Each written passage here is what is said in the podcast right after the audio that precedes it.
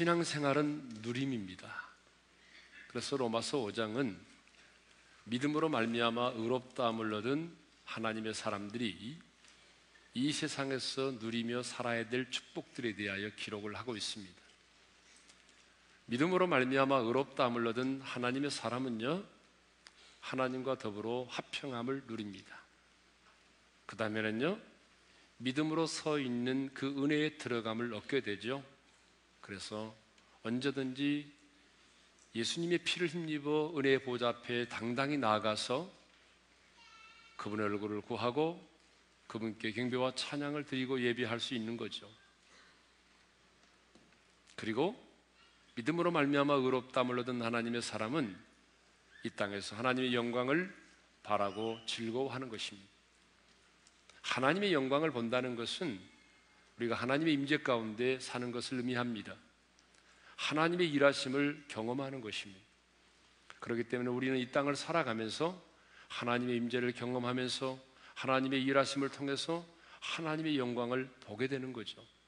그런데 우리가 이 땅에서 볼 수 있는 하나님의 영광은 온전하지 못합니다.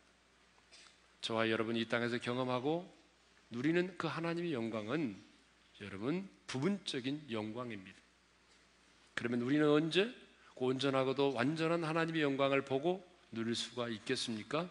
그것은 우리의 영혼이 육체의 장막을 벗고 하나님의 나라에 들어갈 때이죠. 그래서 정말 성전 그 자체이신 하나님의 임재가 충만한 그 하나님의 나라에 들어가게 됐을 때에 우리는 비로소 온전하고도 완전한 하나님의 영광을 보게 될 것입니다. 사도 바울이 삼층천에 올라가서 하나님의 영광을 보았던 것처럼 우리도 그렇게 하나님의 영광을 보는 날이 오게 될 것입니다.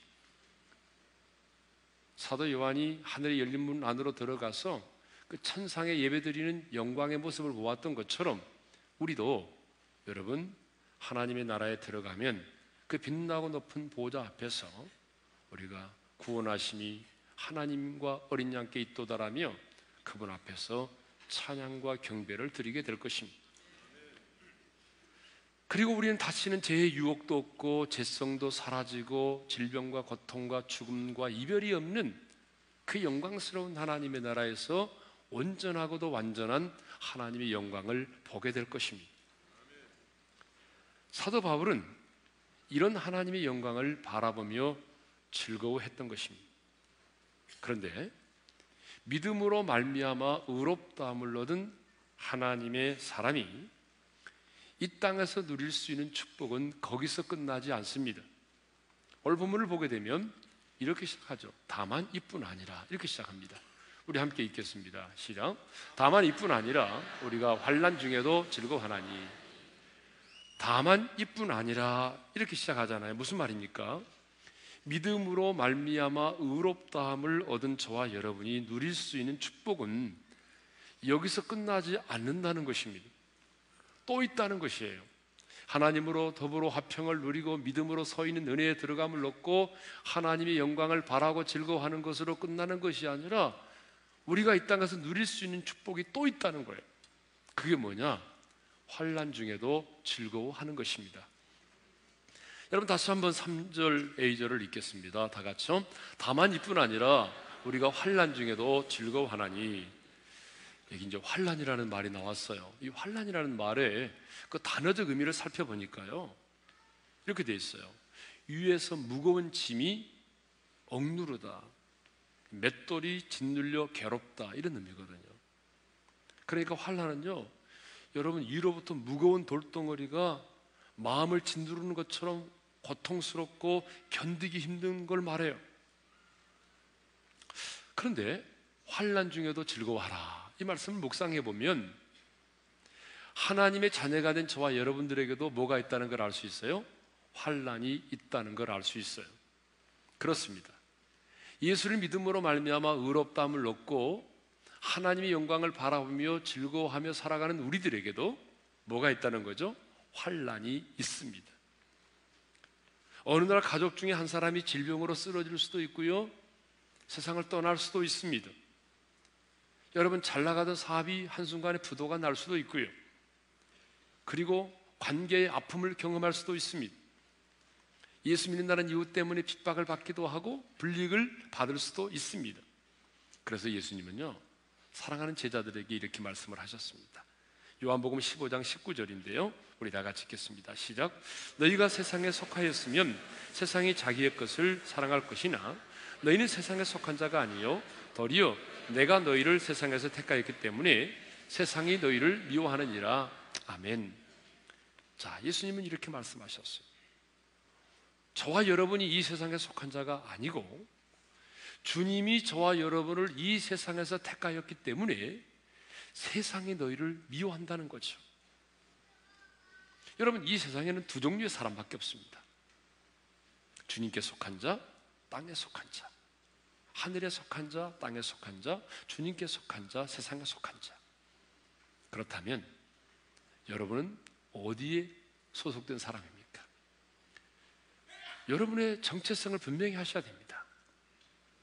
여러분, 이 부분이 분명하지 않기 때문에 하나님의 사람이 낮에는 하나님께 속한 자로 살고 여러분 밤에는 세상에 속한 자로 살아갑니다. 두 얼굴을 가지고 살아가는 거예요. 여러분 아닙니다. 여러분 우리가 죄를 지을 때도 하나님께 속한 자로 죄를 짓는 것입니다. 그런데 하나님께 속한 자는 이 세상에 속한 사람들로부터 어떻게 대우를 받는다고요? 박해를 받는다는 거죠. 미움을 받는다는 거예요. 그래서 예수님도 우리의 정체성을 이야기하신 다음에 권리어 요한복음 15장 20절에서 이렇게 말씀하셨죠. 다 같이 읽겠습니다. 사람들이 나를 박해하였은즉 너희도 박해할 것이요. 사람들이 나를 박해했는데 나를 박해한 그 사람들이 너희도 너희도 박해할 거라는 거예요. 그리고 요한복음 16장 33절에서 이렇게 말씀하십니다. 다 같이 읽겠습니다. 세상에서는 너희가 환난을 당하나 담대하라 내가 세상을 이겼노라. 사도 바울도 디모데후서 3장 12절에서 이런 말씀을 했어요. 다 같이 읽겠습니다. 무릇 그리스도 예수 안에서 경건하게 살고자 하는 자는 박해를 받으리라. 그러므로 여러분 예수를 믿으면 뭐 만사 형통하고 어려움도 없고 환란도 없고 질병도 없고 핍박도 없다고 말하는 사람은요. 우리 기독교를 정말 오해하고 있는 사람입니다. 여러분 생각해 보십시오. 하나님께 속한 우리가 살고 있는 이 세상이 어떤 곳입니까? 하나님의 아들이신 예수 그리스도를 십자가에 못 박아 죽인 곳입니다. 여러분 우리가 사는 세상은요 사단이 공중고세를 잡고 지배하는 세상입니다. 그러므로 하나님께 속한 자가 이 세상에서 환란을 당하는 것은요 너무나 당연한 거예요. 하지만 우리 중에 환란을 원하는 사람은 아무도 없습니다. 한번 물어보겠습니다. 목사님 저는 환란을 원합니다. 그래서 기도할 때마다 환란을 내게 주시옵소서 기도하고 있습니다. 한번 손 들어 보세요. 진짜 있어요? 예. 우리 중에 환란을 원하는 사람은 아무도 없어요. 그럼에도 불구하고 환란은 있습니다. 하나님의 마음에 합한 자였던 다윗에게도 여러분 환란이 있었습니다. 동방의 의인 요백에도 환란이 있었어요. 하나님이 그렇게 여러 사탄 앞에서 인정하고 칭찬했던 그런 의인이라 불렸던 요백에도 환란이 있었습니다. 하루 아침에 자기의 모든 재산, 하루 아침에 자기의 모든 자녀들, 자기의 모든 자식들이 다 하루아침에 다 사라지고 말았어. 자신의 몸을 기왓장으로 긁을 만큼 피부병으로 고통을 당해야 했습니다. 심지어는 자기를 위로하겠다고 찾아왔던 친구들이 위로하기는커녕 응? 아니 땐 굴뚝에 연기나나 이놈아 그러면서 자기를 정죄했어요. 더 안타까운 것은 곁에서 자기를 위로하고 격려해 주어야 될 아내마저도 하나님을 욕하고 죽으라고 저주했어요.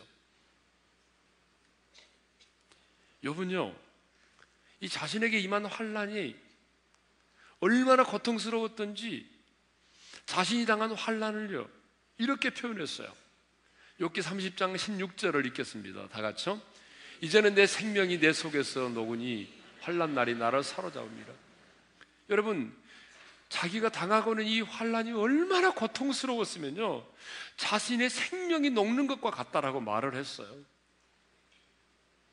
성경을 보게 되면 이디안 지도자인 모세에게도 환란이 있었습니다. 하나님의 사람 다니엘도 사자굴 속에 던짐을 받았고요. 그의 세 친구도 풀무불 속에 던짐을 받는 환란을 경험했습니다. 복음을 위해 평생 헌신했던 사도 바울도 끝없는 환란 속에 인생을 살았습니다. 예수님을 따르며 예수님과 함께 동행했던 제자들도 갈릴리 바다에서 풍랑을 만났잖아요. 그렇습니다. 믿음으로 말미암아 의롭다 하심을 얻고 하나님의 사람으로 당당하게 살아가는 저와 여러분들에게도 뭐가 있다는 것입니까? 환란이 있다는 것입니다. 핍박이 있다는 것입니다. 경제적인 어려움이 있습니다. 질병의 고통이 있습니다. 배신의 아픔이 있습니다. 어쩌면 저와 여러분은 하나님의 사람이기 때문에 더 말할 수 없는 환란을 당할 수밖에 없습니다. 그런데 오늘 하나님은 우리에게 말씀하십니다. 환란 중에도 즐거워하라. 여러분 다시 한번 3절 A절을 읽겠습니다. 다 같이요. 다만 이뿐 아니라 우리가 환란 중에도 즐거워하나니. 우리 한번 크게 따라서 합시다. 환란 중에도 즐거워하나니. 여러분 환란을 좋아하는 사람은 아무도 없어요. 환란은 누구에게나 고통스럽고 괴로운 것입니다.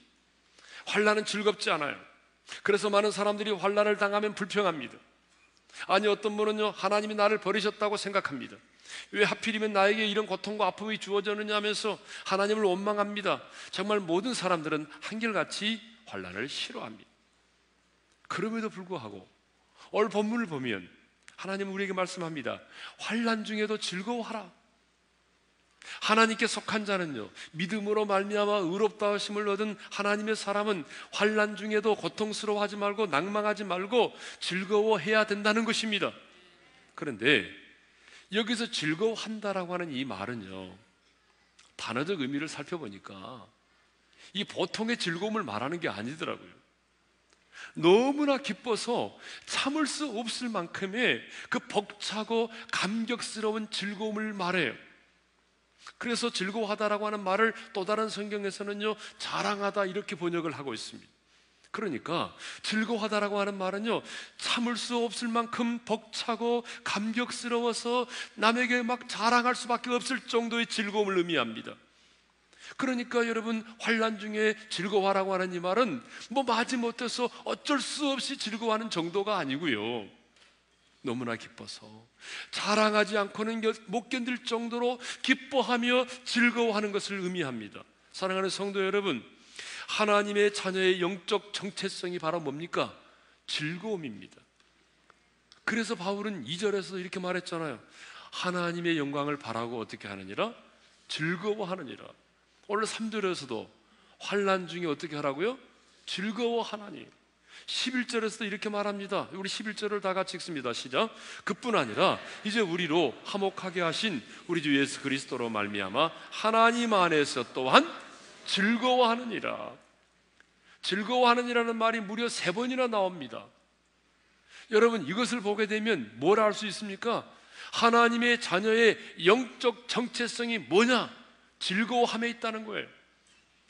다시 말하면 내가 하나님께 속한 사람인지 이 세상에 속한 사람인지를 뭘로 우리가 알 수 있다는 거예요. 즐거워함을 가지고 알 수 있다는 거예요. 환란 중에 즐거워하는 것을 보면 알 수 있다는 거예요. 내가 정말 믿음으로 말미암아 의롭다함을 얻은 사람인지 아니면은 주일날만 되면은 그냥 의례적으로 교회를 왔다 갔다 하는 종교인인지 환란 중에 즐거워하느냐 즐거워하지 않느냐를 보면 알 수 있다는 거예요. 그러니까 여러분 아무리 여러분이 신앙생활을 오래 했을지라도 여러분에게 임하는 그 환란 때문에 여러분이 불평하고 원망하고 하나님과 멀어져 가고 있다면 여러분 그 사람은 믿음으로 말미암아 의롭담을 받지 못한 사람일 수 있다는 얘기예요. 모든 일이 잘 될 때 감사하고 즐거워하는 것은 누구나 할 수 있습니다. 그러나 환란 중에 즐거워하는 것은 아무나 할 수가 없습니다.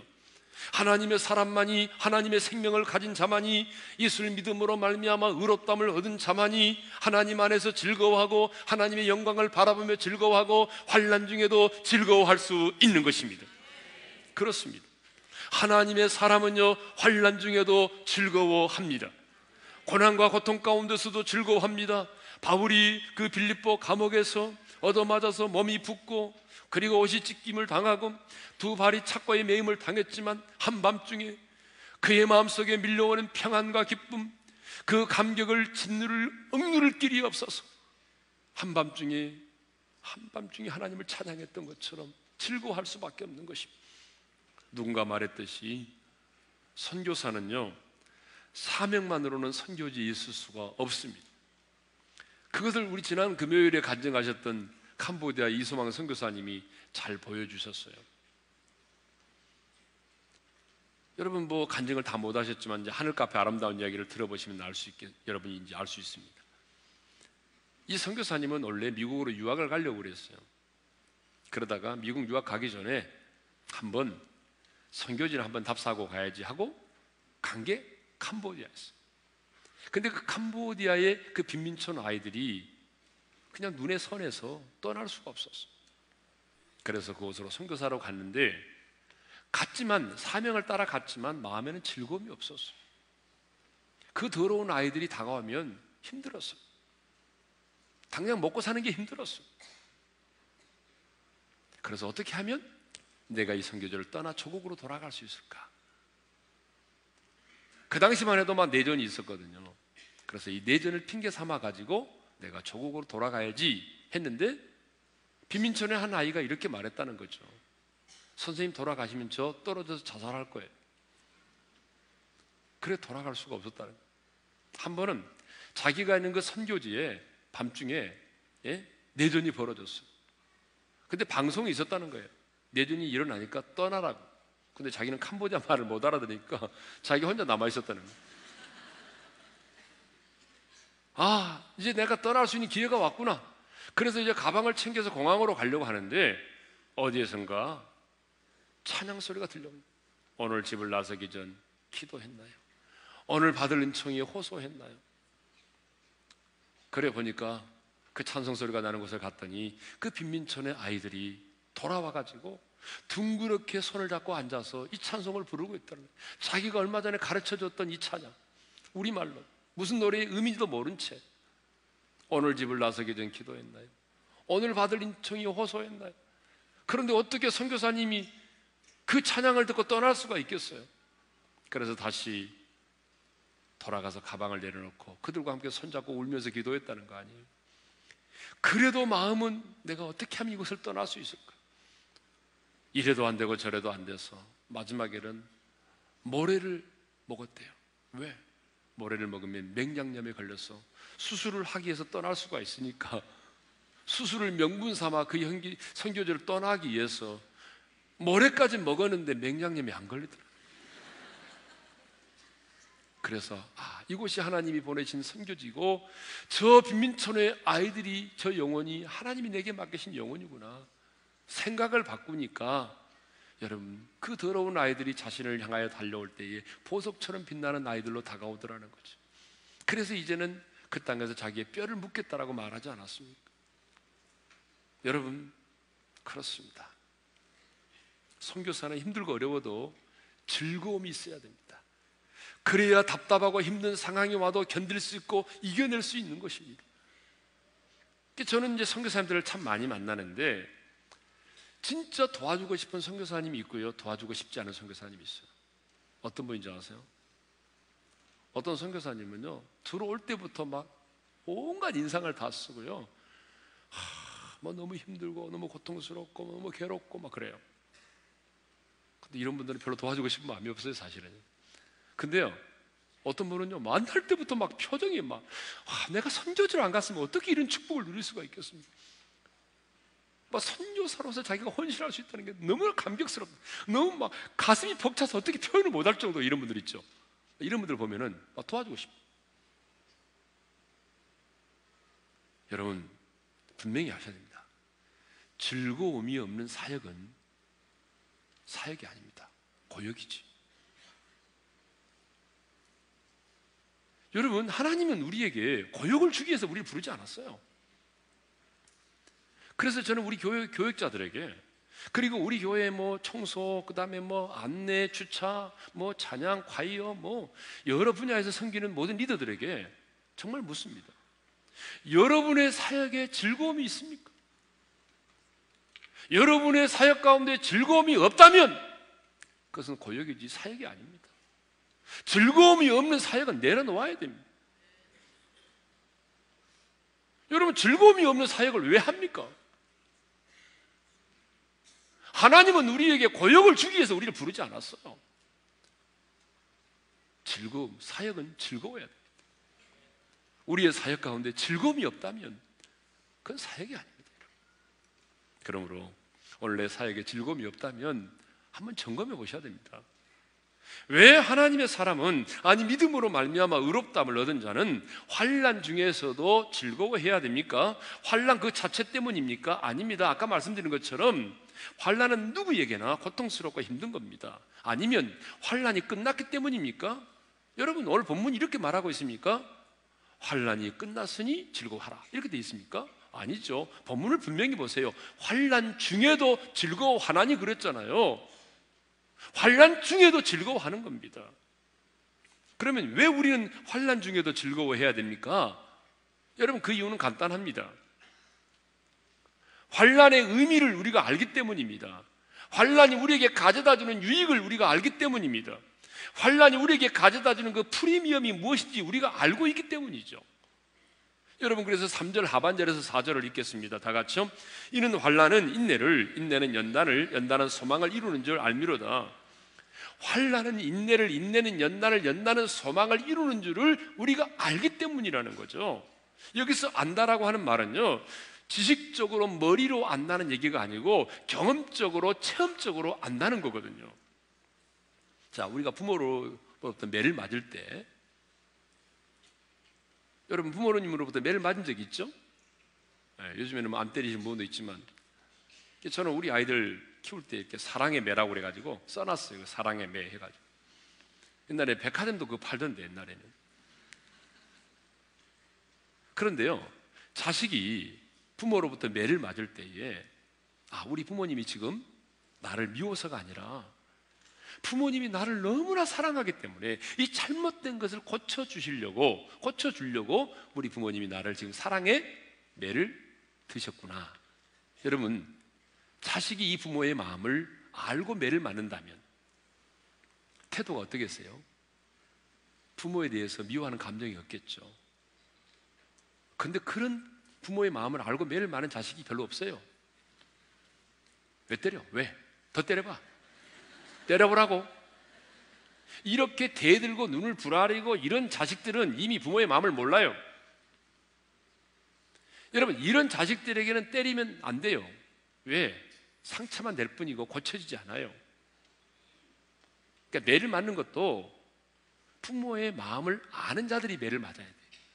그래야 고쳐지고 변화되는 거지. 오히려 그렇지 않으면 상처만 낼 뿐이에요. 예? 그래 매를 하나 맞는 것도요. 부모의 마음을 알고 매를 맞는 것과 모르고 맞는 것은 하늘과 땅 차이입니다, 여러분. 그 저도 어릴 때 보니까 우리 아버지한테는 매를 맞은 적이 별로 기억이 안 나요.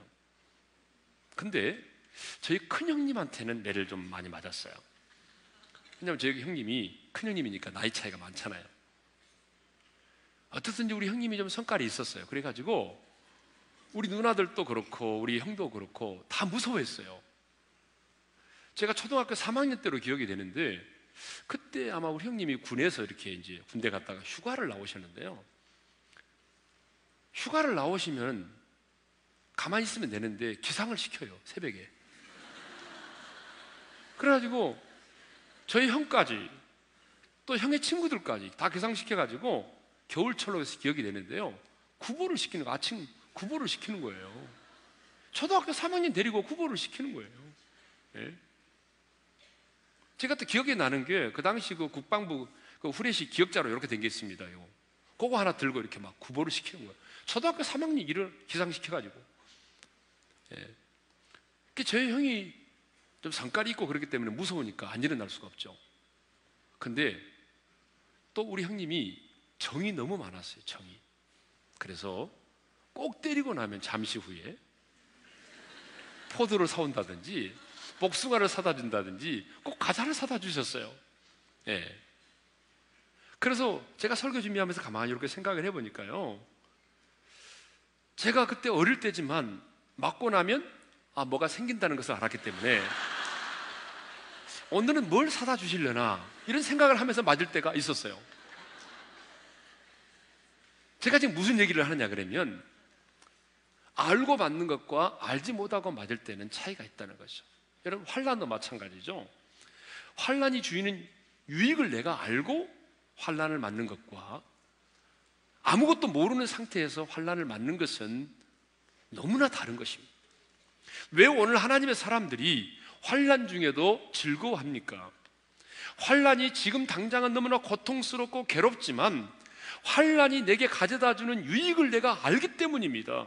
그 환란 너머에서 나를 기다리고 있는 것이 무엇인지를 내가 알고 있기 때문에 즐거워하는 것입니다. 그러면 환란이 우리에게 가져다 주는 유익이 무엇입니까? 아니, 환란이 우리에게 가져다 주는 프리미엄이 무엇입니까? 인내와 연단을 거쳐서 마침내 소망을 이루는 것입니다. 할렐루야.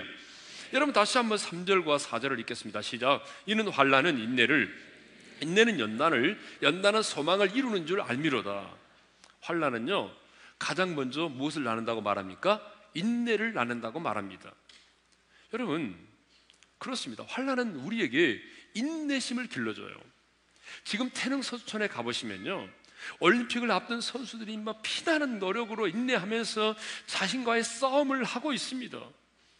여러분, 인내는 질긴 힘입니다. 인내는 참고 견디는 것입니다. 그런데 이런 인내는 그냥 생기는 게 아닙니다. 반드시 환란을 겪으면서 생겨나는 것입니다. 여러분, 아브라함을 보십시오.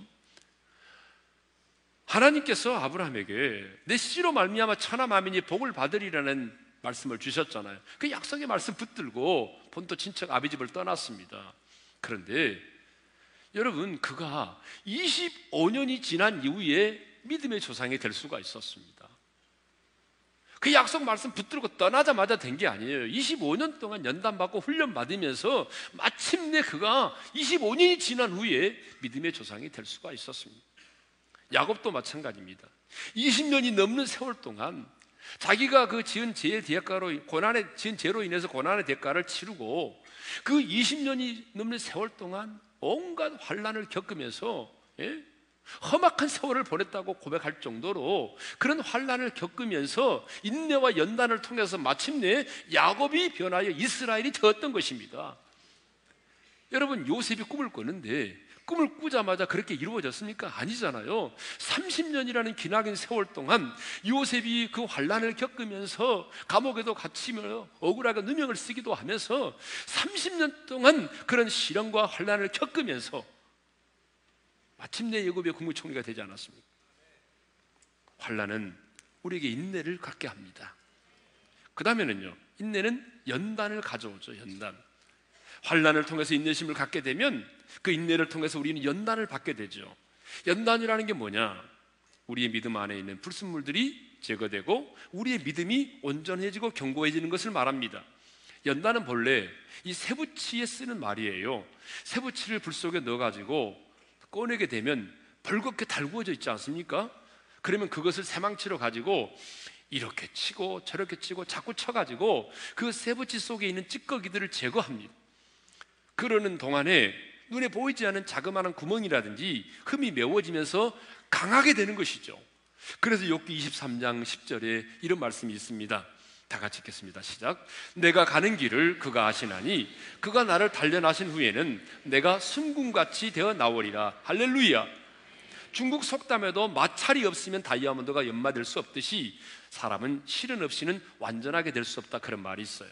마찬가지로 우리도 환란을 통해서 인내를 배우게 되고 인내하는 동안에 연단을 받아서 우리 안에 있는 불순물들이 제거되는 것입니다. 그래서요. 여러분 이제 연단을 통해서 우리의 믿음 안에 있는 불순물들이 제거되면 여러분 보이지 않던 것들이 보이기 시작합니다. 부자로 넉넉하게 살고 예, 물질이 여유롭게 살 때는요. 보이지 않던 것들이 이제는 가난해지니까 돈 잃고 나니까 사업에 망하고 나니까 보인단 말이에요. 부자로 살 때는 안 보였는데 내가 가난해져 보니까 아, 내 이웃에 소외된 사람들이 보이기 시작하는 거예요. 건강할 때는 감사도 모른 채 불평과 원망 속에 살았는데 오랜 세월 동안 투병하다 보니까 내가 일어나 걸을 수 있고 말할 수 있는 것이 우연이 아니라 이것이 하나님의 은혜라는 사실을 깨닫게 되는 겁니다. 연단을 받아서 내 마음을 지배하고 있던 욕심들이 사라지고 나니까 드디어 이제는 하나님이 보이기 시작을 합니다. 5분도 기도하지 못하던 사람이 2시간, 3시간 시간 가는 줄 모르고 기도하게 됩니다. 돈과 출세와 성공밖에 보이지 않던 사람인데 여러분 연단을 받아서 우리 안에 불순물들이 제거되고 나니까 하나님의 영광이 보이기 시작을 했습니다. 그래서 예배의 자리로 나오는 거죠. 그래서 마침내 어떻게 됩니까? 그 환란이 소망을 이루게 되는 겁니다. 그래서 여러분 다시 한번 3절 4절을 읽겠습니다. 시작. 다만 이뿐 아니라 우리가 환란 중에도 즐거워하나니 환란은 인내를 인내는 연단을 연단은 소망을 이루는 줄 알미니라. 여기서 이루는 줄 안다 이런 말 나왔죠. 여기서 이룬다, 이룬다 뭐예요? 완성을 말하잖아요. 그러니까 환란이 인내와 연단의 디딤돌을 거쳐서 마침내 어떻게 한다는 거예요? 소망을 이룬다. 소망을 완성한다는 말입니다. 저는 이 말씀이 굉장히 되게 다가왔어요. 여러분, 환란의 마침은 소망입니다. 환란은 하나님의 사람에게 있어서 환란은 환란으로 끝나지 않습니다. 하나님의 사람에게 있어서의 환란은 인내와 연단으로 끝나지 않습니다. 하나님의 사람에게 있어서 환란은요 마침내 소망을 이룹니다. 하나님의 사람에게 있어서의 마지막은 뭡니까? 그 환란은 소망입니다. 반드시 인내와 연단을 거쳐서 소망이 이르게 된다는 거죠. 여러분 요셉을 보십시오. 형들로 인하여 예굽에 팔려가서 종살이하게 됐습니다. 집에서 마마보이로 자라가지고 고생도 모르던 그 요셉이 애굽에서 종살이를 하게 됐어요. 보디발의 아내 유혹을 물리쳤는데 억울하게 누명 쓰고 감옥까지 들어가게 됐습니다. 오랜 세월 동안 환란을 받았지만 그 환란을 통해서 인내를 배우게 되고 그리고 연단을 받아서 마침내 애굽의 국무총리가 되었지 않습니까? 요셉의 인생에 그런 환란이 없었다고 한다면 어떻게 그가 애굽의 국무총리가 될 수 있고 여러분 자기 가족을 구원해낼 수가 있었겠습니까? 미우라 아야과라고 하는 사람이 있습니다. 무려 13년 동안 폐결핵과 척추결핵을 앓았습니다. 류마티스 관절염까지 겹쳐서 때로는 온몸을 기부스한 상태에서 지내기도 했습니다. 그런 고통 가운데 그는 하나님의 사랑과 위로를 체험했습니다. 그 이후부터 미우라 아야코는요. 자기와 같은 시험부 인생을 사는 다른 사람들을 위로하기 위해서 엽서를 쓰기 시작을 했습니다. 수많은 폐렴 환자들이 그녀의 엽서를 받고 큰 위로를 받고 용기를 얻었습니다. 그리고 그녀의 위로 편지를 통해서 많은 사람들이 그리스도께로 인도함을 받았습니다. 남을 이렇게 위로하다 보니까 자신의 병이 회복되었고요. 하나님의 사랑을 전하는 주옥 같은 책들을 집필해서 많은 사람들을 감동시켰습니다. 마침내 환란이 인내와 연단을 거쳐서 소망을 이루게 된 것입니다. 우리가 잘 아는 핸델은 후기 바로 그 음악의 거장입니다. 그런데 그에게도 환란이 있었습니다. 자신을 시기하는 사람들이 그의 곡이 발표되는 그 공연장에 불량배들을 동원하여 공연을 방해했습니다. 핸델은 그 일로 충격을 받아서 알아눕게 됐지요. 그때 무명의 한 시인으로부터 한 통의 격려 편지를 받게 됐습니다. 그리스도는 사람들로부터 버림받았으나 하나님이 부활시켜 만왕의 왕이 되게 하셨습니다. 힘을 내십시오. 그 글을 읽고 힘을 얻은 핸델은요 23일간 금식을 하면서 묵상을 했어요. 24일째 되는 날 하인이 그의 방에 들어갔을 때 핸델은 무릎을 꿇고 눈물을 흘리고 있었습니다. 핸델은 환희에 찬 얼굴로 하늘이 열렸다. 나는 전능왕 메시아를 보았다라고 외쳤습니다. 그리고 그때 메시아 중에 44번 할렐루야를 완성했습니다. 그의 인생에 환란이 있었기에 마침내 그는 하늘의 영광을 볼 수 있었고 할렐루야를 완성할 수가 있었던 것입니다. 사랑하는 성도 여러분, 환란은 누구에게나 있습니다. 그리고 환란은 말이 그렇지 감당하기에 너무나 힘들고 고통스러운 것입니다. 하지만 의롭다함을 얻은 하나님의 사람은 환란 중에도 즐거워합니다. 왜 환란 중에 즐거워합니까? 환란이 우리에게 인내를 갖게 만들고 그 인내를 통해서 우리가 연단을 받게 되고 그리고 마침내 연단을 통해서 우리가 소망을 갖기 때문이 그렇습니다. 고진감래라는 말이 있듯이 환란은 마침내 우리에게 소망을 가져다 줍니다. 보지 못했던 것들을 보게 만들어 줍니다. 깨닫지 못했던 것들을 깨닫게 만듭니다. 그러므로 환란 임할 때 환란만 바라보지 마십시오. 환란으로 인하여 낙심하지 않기를 바랍니다. 도리어 환란 중에 즐거워할 수 있기를 주님의 이름으로 축원합니다. 여러분 신앙생활이 무엇입니까? 바로 환란 중에 즐거워하는 것입니다. 우리가 이렇게 환란 중에 즐거워할 때에 여러분 우리 곁에 있는 사람들이 우리에게 소망에 관한 이유를 물어오게 될 것입니다. 환란 중에 즐거워하는 것 이것이 바로 저와 여러분이 이 세상에서 누릴 수 있는 특권이고 축복인 것입니다. 나의 안에 거하라. 모든 환란 가운데 너를 지키는 자라. 찬양하며 나가겠습니다. 나의 안에 거하라 나는 내 하나님 모든 환란 가운데 모든 환란 가운데 너를 지키는 자라. 두려워하지 말라. 내가 널 도와주리니. 놀라지 말라. 내 손 잡아 주리라. 나의 안에 거하라. 나의 안에 거하라. 나는 내 하나님. 모든 환란 가운데 모든 환란 가운데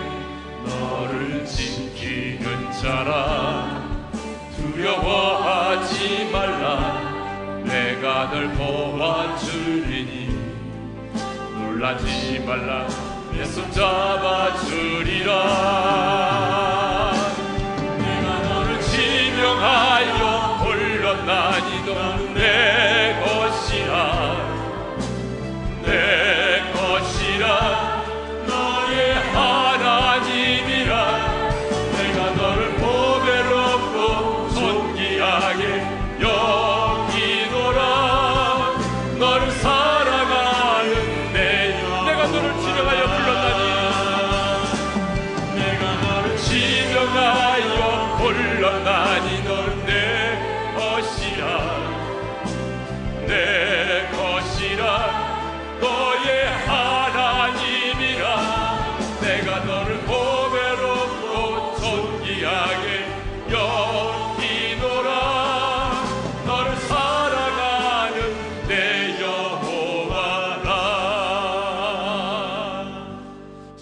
눈을 감고 주신 말씀 마음에 새깁시다. 성도 여러분 하나님의 사람에게 환란이 있어요. 믿음으로 말미암아 의롭다함을 얻고 하나님의 영광을 바라보며 즐거워하는 우리에게도 환란이 있단 말입니다. 환란은요 누구에게나 견디기 힘든 거예요. 오죽하면 욥이 자신의 환란을 가리켜서 내 생명을 녹인다고 말했겠어요. 환란은 내 생명을 녹이는 것과 같은 고통이 있어요. 그럼에도 불구하고 오늘 주님은 우리에게 말씀합니다. 환란 중에 즐거워해라. 환란 중에 즐거워하래요. 그 이유는 환란은 인내를 인내는 연단을 연단은 마침내 소망을 이루는 줄을 알기 때문이라는 거죠. 우리는 환란의 유익을 압니다. 환란이 너무나 힘들고 고통스럽지만 환란이 가져다 주는 마지막 그 유익은 우리에게 소망이라는 거죠. 저는 믿습니다. 하나님의 사람에게 환란은 환란으로 끝나지 않는다는 것을 하나님의 사람에게 환란은 인내와 연단으로 끝나지 않는다는 사실을 하나님의 사람에게 환란은 마침내 소망을 이룹니다. 인내를 통해서 깨닫지 못했던 것들을 깨닫게 하고 내가 보지 못했던 것들을 보게 만드는 것입니다. 하나님의 사람에게 환란은 환란으로 끝나지 않습니다. 소망을 이룹니다. 그러므로 여러분 즐거워합시다. 내 힘으로 즐거워할 수 없지만 내 안에 계신 성령님 그 성령님의 도우심을 따라 우리 환란 중에도 즐거워하는 삶을 살아가십시오. 오늘 이 시간 말씀을 붙들고 주님 내 인생에 환란이 있어요. 내 생명을 녹이는 것과 같은 고통이 있어요. 그렇지만 내가 환란 날에 내가 즐거워하겠습니다. 환란이 주는 유익을 내가 알기에 환란이 환란으로 끝나지 않고 내게 분명히 소망을 이룬다는 사실을 내가 믿기 때문에 환란 중에도 즐거워하겠습니다. 성령님 나를 도와주십시오. 우리 다 같이 주여 한번 외치고 함께 기도하며 나가십시다. 주여! 우리 아버지 하나님 감사합니다. 아버지 하나님 오늘 하나님의 사람인 우리에게도 환란이 있지만 하나님 이 환란이 나를 너무 힘들게 하고 이 환란이 나의 생명을 녹여버리는 것 같은 고통이 있지만 그렇지만 이 환란 앞에서 낙심하지 않겠습니다. 주여 내가 이 환란 앞에서 절망하지 않겠습니다. 환란만을 바라보지 않겠습니다. 하나님 환란 중에도 즐거워하라고 말씀하신 주여 주여 내 힘과 내 능력으로 환란 중에도 즐거워할 수 없지만 환란이 가져다 되는 유익을 내가 알기에 환란이 환란으로 끝나지 아니하고 환란이 인내와 연단으로 끝나지 아니하고 이 오늘 내가 경험하는 이 환란이 내게 있어서 소망을 이루는 줄 내가 알기에 주여 내가 환란 중에도 즐거워할 수 있도록 도와주시고 환란 중에도 즐거워하는 나의 모습을 바라보면서 내 주변에 있는 많은 사람들의 소망이 가는 이유를 물어볼 수 있도록 하나님이여 우리가 환란 중에도 즐거워하는 삶을 살게 하여 주시옵소서. 아버지 하나님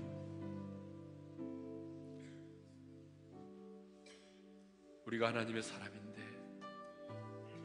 믿음으로 말미암아 의롭다 하심을 얻은 사람인데 하나님의 영광을 바라보며 즐거워하고 있는데 그럼에도 불구하고 우리 안에 환란이 있네요. 너무 무겁습니다, 주님. 아니요의 고백처럼 내 생명을 녹이는 것과 같습니다. 이렇게 무겁고 힘들고 괴롭지만 주님의 음성을 다해 마음에 되새기겠습니다. 환란 중에도 즐거워하라.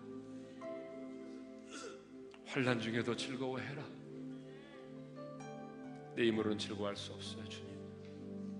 그러나 이 환란이 내게 인내를 가져다 주고 이 환란이 나를 연단시켜서 보지 못했던 것들을 보게 만들고 깨닫지 못했던 것들을 깨닫게 하셔서 마침내 소망을 이루는 걸 믿습니다.